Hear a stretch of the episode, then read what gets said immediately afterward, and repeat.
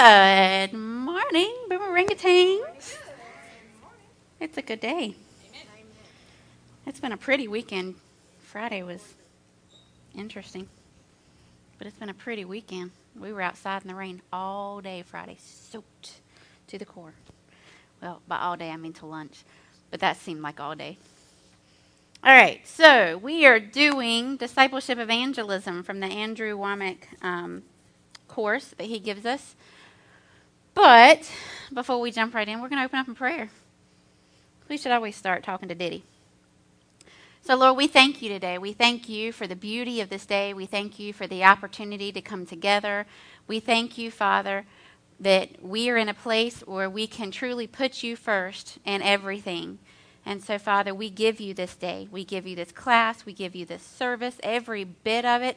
And we say, Lord, let your will be done here in us and the people that are coming. Help us to be your hands and feet in all things, to love on each and every person that walks in that door, to even love on each and every person that's watching through live stream, Lord. And Father, let our let our words be your words, our actions your actions. And Father, we thank you that we are open to receive from you, that we will receive from you today and walk out of here closer to you than we walked in. And we praise you for it, Lord. In Jesus' name, amen. All right, so this one,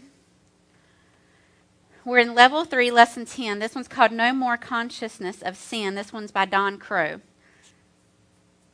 And for anybody that hasn't been with us before or watching before, this is Andrew Wommack wrote a discipleship evangelism class, and it is it's awesome, so awesome that we're not even trying to make it our own. We are just reading from here because there's some really good anointed points. Um, so I'm not cheating, but I am going to read from here. And this one's a short lesson, but we've got a bunch of questions. But it's a good one. Um, so I'm just going to jump into it. It says, One day, a drunken man got into his automobile, started driving in the wrong direction, and had a head on collision with a party in another car. In this accident, a young 18 year old girl was killed. The family of this girl sued the man and won $1.5 million in the lawsuit. However, instead of taking the money, the family settled for $936. The reason was that they wanted this man to pay this sum in a specific manner. They wanted the man who had been drunk to remember what he had done. He was to write out a check in the name of the girl he had killed for $1 each week and send it to the family. You would think that the settlement of $936 would be a good deal in light of one and a half million. At first, paying the $1 a week was easy. But after a while, writing a check in the name of the girl he had killed began to dominate his thinking. Every week he went into depression thinking about this girl that he had killed. After years of this, he finally quit making the payments. The family took him back to court and ordered him to resume making payments. In the last six or seven years, he quit making payments four or five times. However, each time he was taken back to court and again made to resume making payments. The family said that they were not angry anymore, but they just wanted to remind him of what he had done. If you think about it, the family was in bondage as well, as well as the man making the payments. Every week they got a check that reminded them of their loss. So, in a sense, they couldn't put their daughter's death behind them either. That man is now suing the family for what he calls cruel and unusual punishment. He says, This is killing me. It's destroying my life. I can never put the past behind me and go on with my life. In light of this story, I've met a lot of Christians who feel they are under the same kind of judgment. They were told Jesus paid it all, but still feel as they have to make a weekly payment of religious duties or God will not accept them. So I thought this was an interesting interesting topic, but for a different reason because I was just talking to a friend uh, three weeks ago. And this friend's cousin was one of Brian's very best friends. My friend that I was talking to was my best friend in high school. And her husband got killed in a car wreck. And it just happened that her cousin was one of Brian's best friends. So we both had a connection to it, and we were talking about it. And basically what we were talking about was the girl that had hit him. And we're like, I wonder what happened to XYZ young lady. You know, what happened to him? Did she go on with her life? Is she miserable? Is she happy? And it was an interesting array of emotions talking about this. Because for me, as a young girl, I was 18, 19 when Dennis got killed. And watching everything happen, I had to watch my best friend just torn apart because her family was close. But then I had to watch this young man that I was falling in love with hurt like I'd never seen him hurt before. I'd never seen Brian cry like this and upset like this. And so for me, it was while I knew Dennis and I liked Dennis, I wasn't I wasn't tight with Dennis. But two of the most important people in my life were. And so it had an impact on me. And as I sit there talking to Lisa, I had I had to check my feelings because I'm sitting here wondering, what is this girl doing now? Does she even remember him? Does she remember what she did to that family? And that's a normal flesh reaction. And we even, I, well, I didn't. Lisa went and found her on Facebook and found there were some pictures, and it looks like she's got a wonderful life. She's got a family, and ironically, right now, she's teaching her daughter how to drive. And of course, as I saw that picture, I'm like, well, I hope she's not the one teaching her how to drive. And as, as soon as I got it, I mean, as soon as it came out of my head, I'm like, what a bad, horrible thing to think. You know, how judgmental. How just, how horrible. And I sat there, and I mean, and this is recent, you know? And I sat there and I'm like, Lord, that's horrible of me to think that. And he confirmed it. He said, Yeah, pretty much. I was like, Lord, it's supposed to make me feel better. But that was because I was young when this happened and I was young in my faith. It wasn't something that I even realized at the time I needed to give to him. And it wasn't, it's not something that's dominated my thoughts. I hadn't really even thought of the incident much, except for when I drive down that road and I see the little cross where Dennis got killed. But how many people in the world are like that. They want to charge the family that $1 a week just so you'll remember. And they'll wrap it real beautifully. You know, this is to help others not to go through what we have to. This is to help you to remember to never do that again. And they'll wrap it in a way that seems like it's justified. You know, sugarcoat it to make it easy going down. But what we're doing is we're holding that person in bondage to their mistakes. Because here's what happened. This young girl, and she was, she was young. If I was 18, 19 at the time, she would have been 17. She was a year or two younger than me. She ran off the road on the right. She overcorrected went into the left lane and hit him head on. How many of us have run off the shoulder? How many of us have looked down at our phone or looked down at the radio or turned up the heat and just slightly ran across that double yellow line. I mean, it's just the grace of God that we weren't in her shoes. You know? Each and every one of us have done stupid things. Each and, I mean, ours may not have been called drunk driving, but each and every one of us that have gotten behind the wheel for any length of time have been dumb at some point or another and could have been in the same position as this man or that young lady. So, how many of us would want the forgiveness that they deserve? We have to remember that it's not only us that hurt, it's the person that's done that as well. And this is why Christ came and said, I love you. I forgive you. He doesn't want us living with our past. He doesn't want us walking around going, Oh Lord, but you don't know on this day of that year I did this. Right. He said, The only past action you need to remember is on that day on a cross. My son died for you and washed away every single thing that you ever did or ever will do and made you the righteousness of me.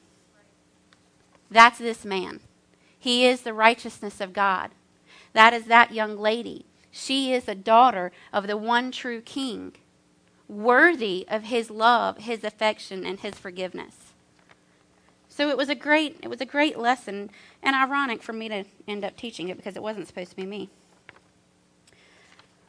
Let's go on with some of the questions. We have a lot. All right. Excuse me, live stream.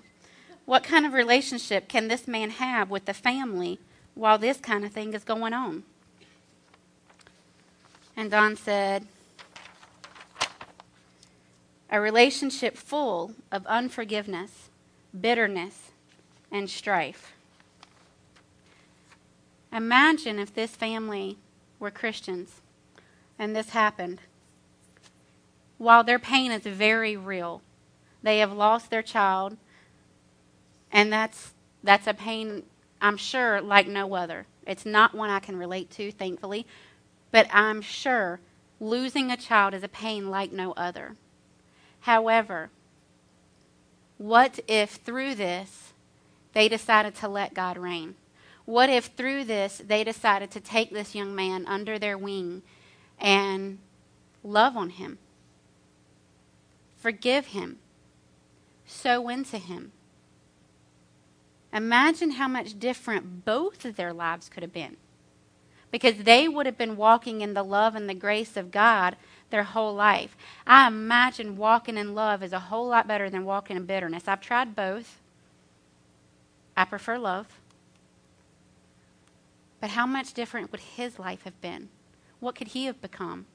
Instead of a man haunted by depression and sinfulness and self condemnation, what if he instead became someone that went from school to school to school, from AA meeting to AA meeting, giving his testimony and truly impacting other people? the love of God will have a far bigger impact than unforgiveness and bitterness. Question two wants us to turn to Hebrews 10. And we're going to read 10 1 and 2. It says, For the law, since it has only a shadow of the good things to come, and not the very form of things, can never, by the same sacrifices which they offer, continually year by year make perfect those who draw near. Otherwise, would they not have ceased to be offered? Because the worshippers, having once been clean, cleansed, would no longer have had consciousness of sin. And if you'll just leave that up, it says, What could the law not do?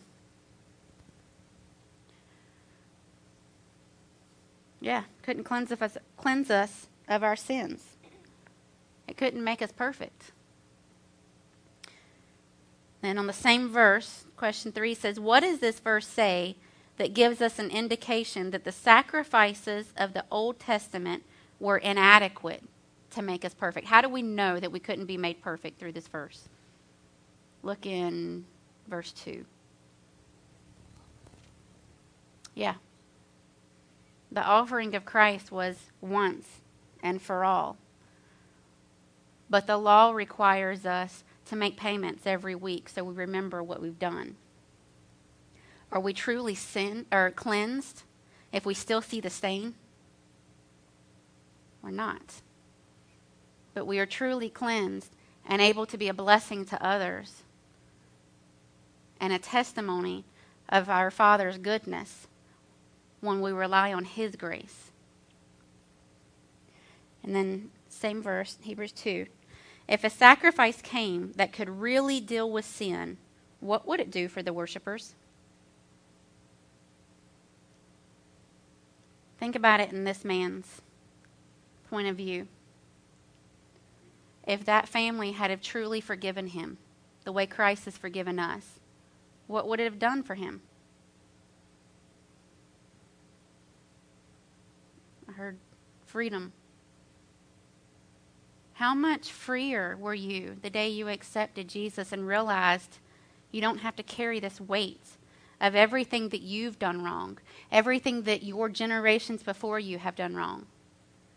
Because so many of us grow up thinking, well, you know, Your mama was like this, your daddy was like this, grandmama was like this, Aunt Betsy was like this, you're going to be just like this. Jesus said, You're in my family, you'll be just like me. Forgiven of everything, not held by generational curses or bondages, not held down by mistakes. No matter how stupid, no matter how big, no matter the magnitude of the effects, you've been forgiven. What a freedom that was.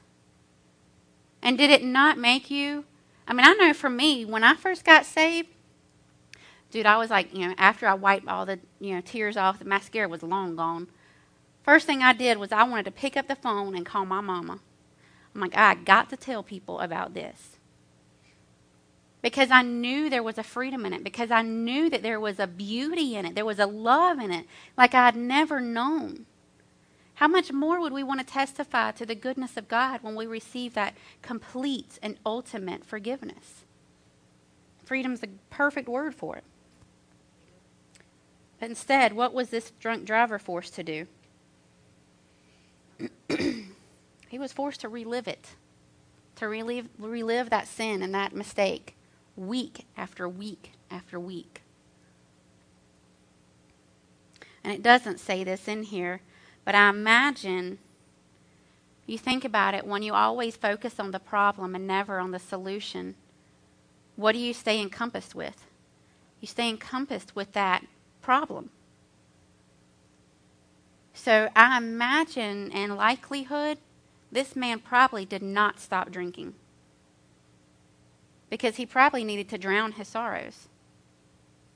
Where they're wanting him to remember what he's done and change. They're forcing him, in a sense, to stay wrapped in that sin. There's no freedom for anybody in that. And then if you'll turn to Hebrews 10:14 says for why blah, blah, for by one offering he is perfected for all time those who are sanctified. Your question is God perfects his people by good works, going to church, keeping the Ten Commandments, or the offering of Jesus? Ding, ding, ding. The offering of Jesus. We have had people do all kinds of good deeds, show up in church week after week, and were some of the meanest people we had ever met. I've met snakes nicer than some of these people. You're not going to get it by checking your boxes. And the whole reason of needing Jesus was because nobody could keep the Ten Commandments. So there's no way you'll do that. It's only by the offering of Jesus alone that you are perfected. Then on the same verse, says Jesus' offering, received by faith, perfects the believer for how long? Until the next time they sin? Only from their past sins or forever? forever. You know, and I've heard some people say, well, if he does that, then that just gives you a license to go sin. But it's so the opposite. Because when you realize how much the Father loves you and you realize not only has He erased your mistakes, but He's got you covered for your whole future, how much more do you want to live for Him? You know, I mean, I go through my day, and it's not like I'm going, you know, step by step, going, "Oh, don't let me, don't let me mess up. I hope I don't mess up here." But there's a freedom in my day that I know I want to make my decisions for Him.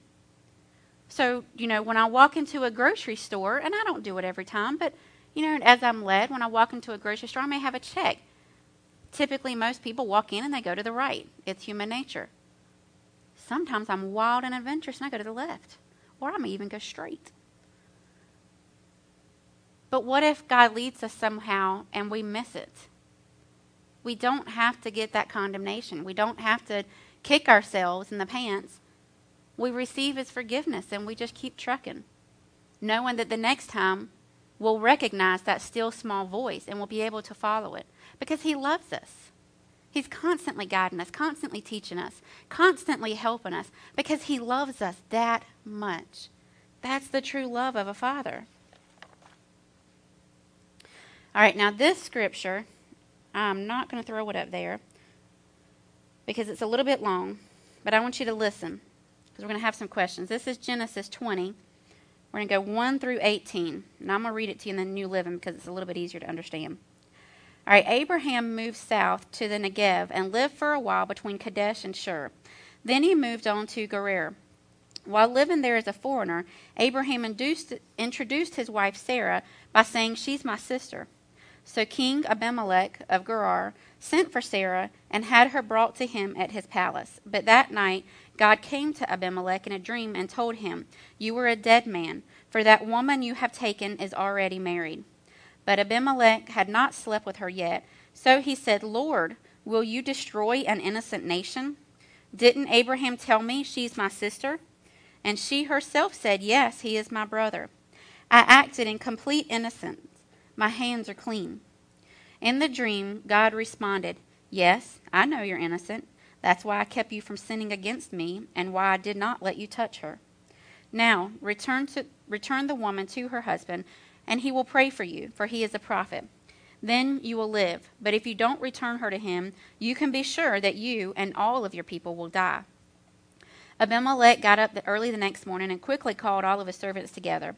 When he told them what, ha- what had happened, his men were terrified. Then Abimelech called for Abraham. What have you done to us? He demanded. What crime have I committed that deserves treatment like this, making me and my kingdom guilty of this great sin? No one should ever do what you've done. Whatever possessed you to do such a thing? Abraham replied, I thought, this is a godless place. They'll want my wife and will kill me to get her. And she really is my sister, for we both have the same father, but different mothers, and I married her. When God called me to leave my father's home and to travel from place to place, I told her, Do me a favor. Wherever we go, tell the people that I am your brother. Then Abimelech took some of his sheep, goats, cattle, and male and female servants, and he presented them to Abraham. He also returned his wife Sarah to him.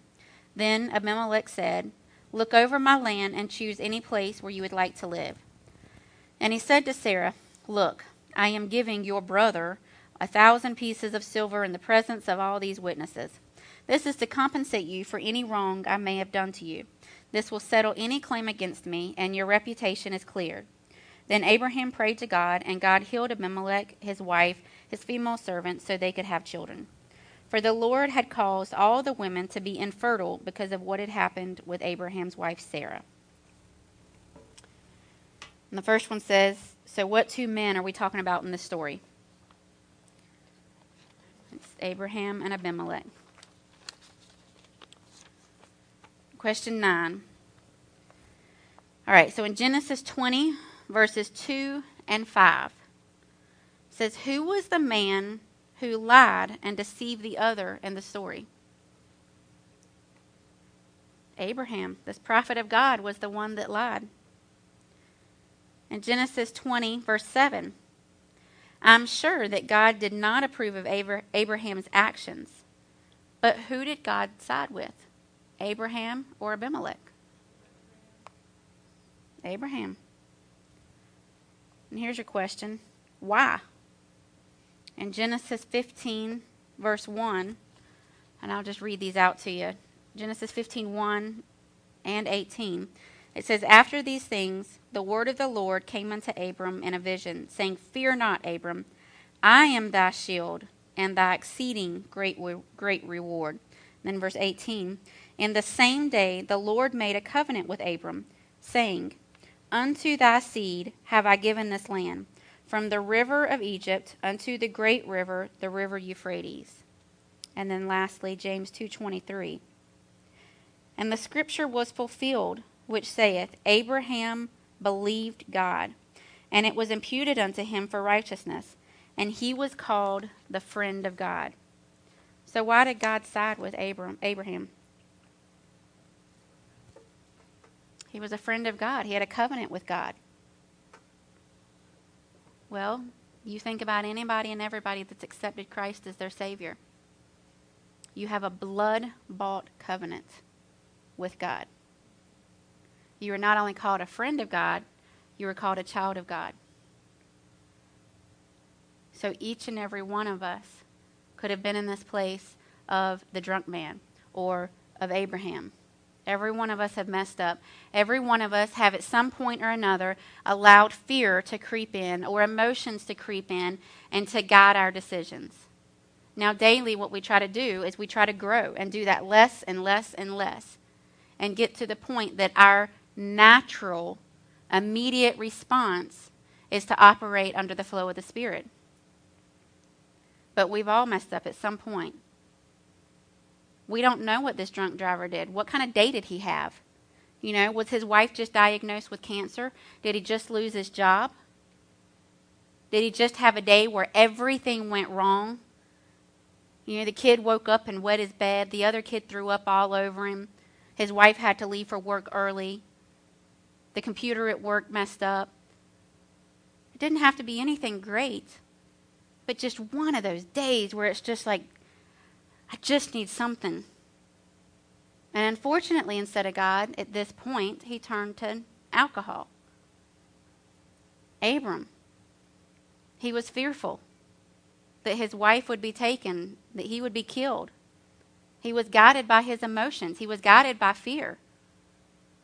And in this instance, he didn't turn to God for directions, he turned to logic. Can any one of us not say that we've, you know, can, can any one of us say that we've never done that? I can't. I probably did it this week. Before the day's over, I may do it again. And it's not that we try to do it, and it's not that we've got the license to do it, but we do mess up.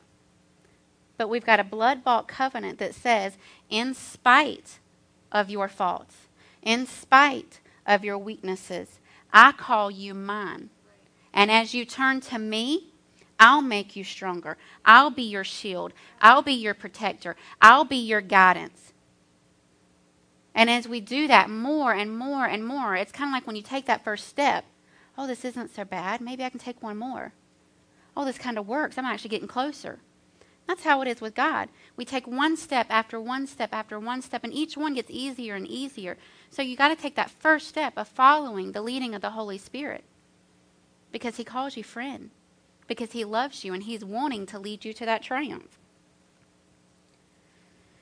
And in Genesis 27 and then 17 through 18, it says, Even though Abraham was wrong, what did God say?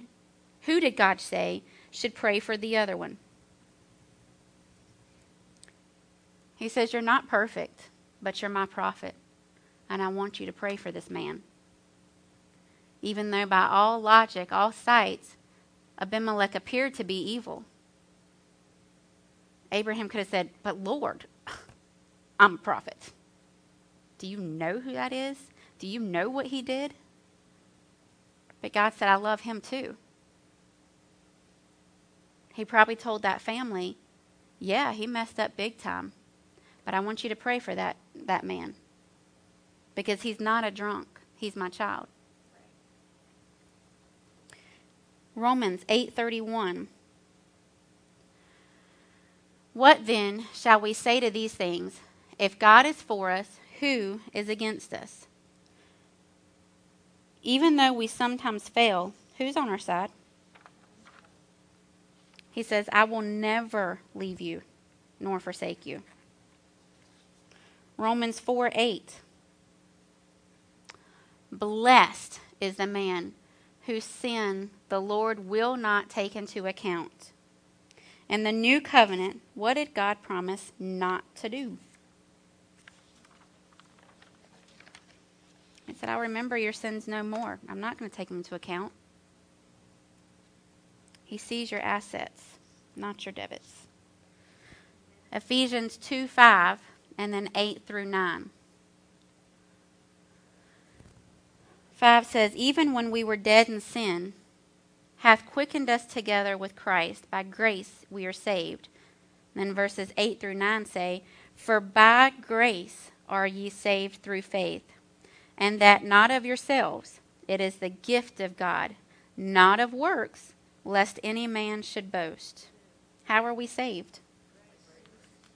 Can you do anything to deserve it or to earn it? Not a thing. All you do is calling the name of Jesus. The Roman road says, You believe in your heart and confess with your mouth. You're not earning it. You are, you are getting it by the grace of God. Titus 3 5. He saved us not on the basis of deeds, which we have done in righteousness, but according to his mercy, by the washing of regeneration and renewing by the Holy Spirit. How are we not saved? By deeds. How are we saved? Mercy and grace. Praise God for that. Ephesians 1 6 tells us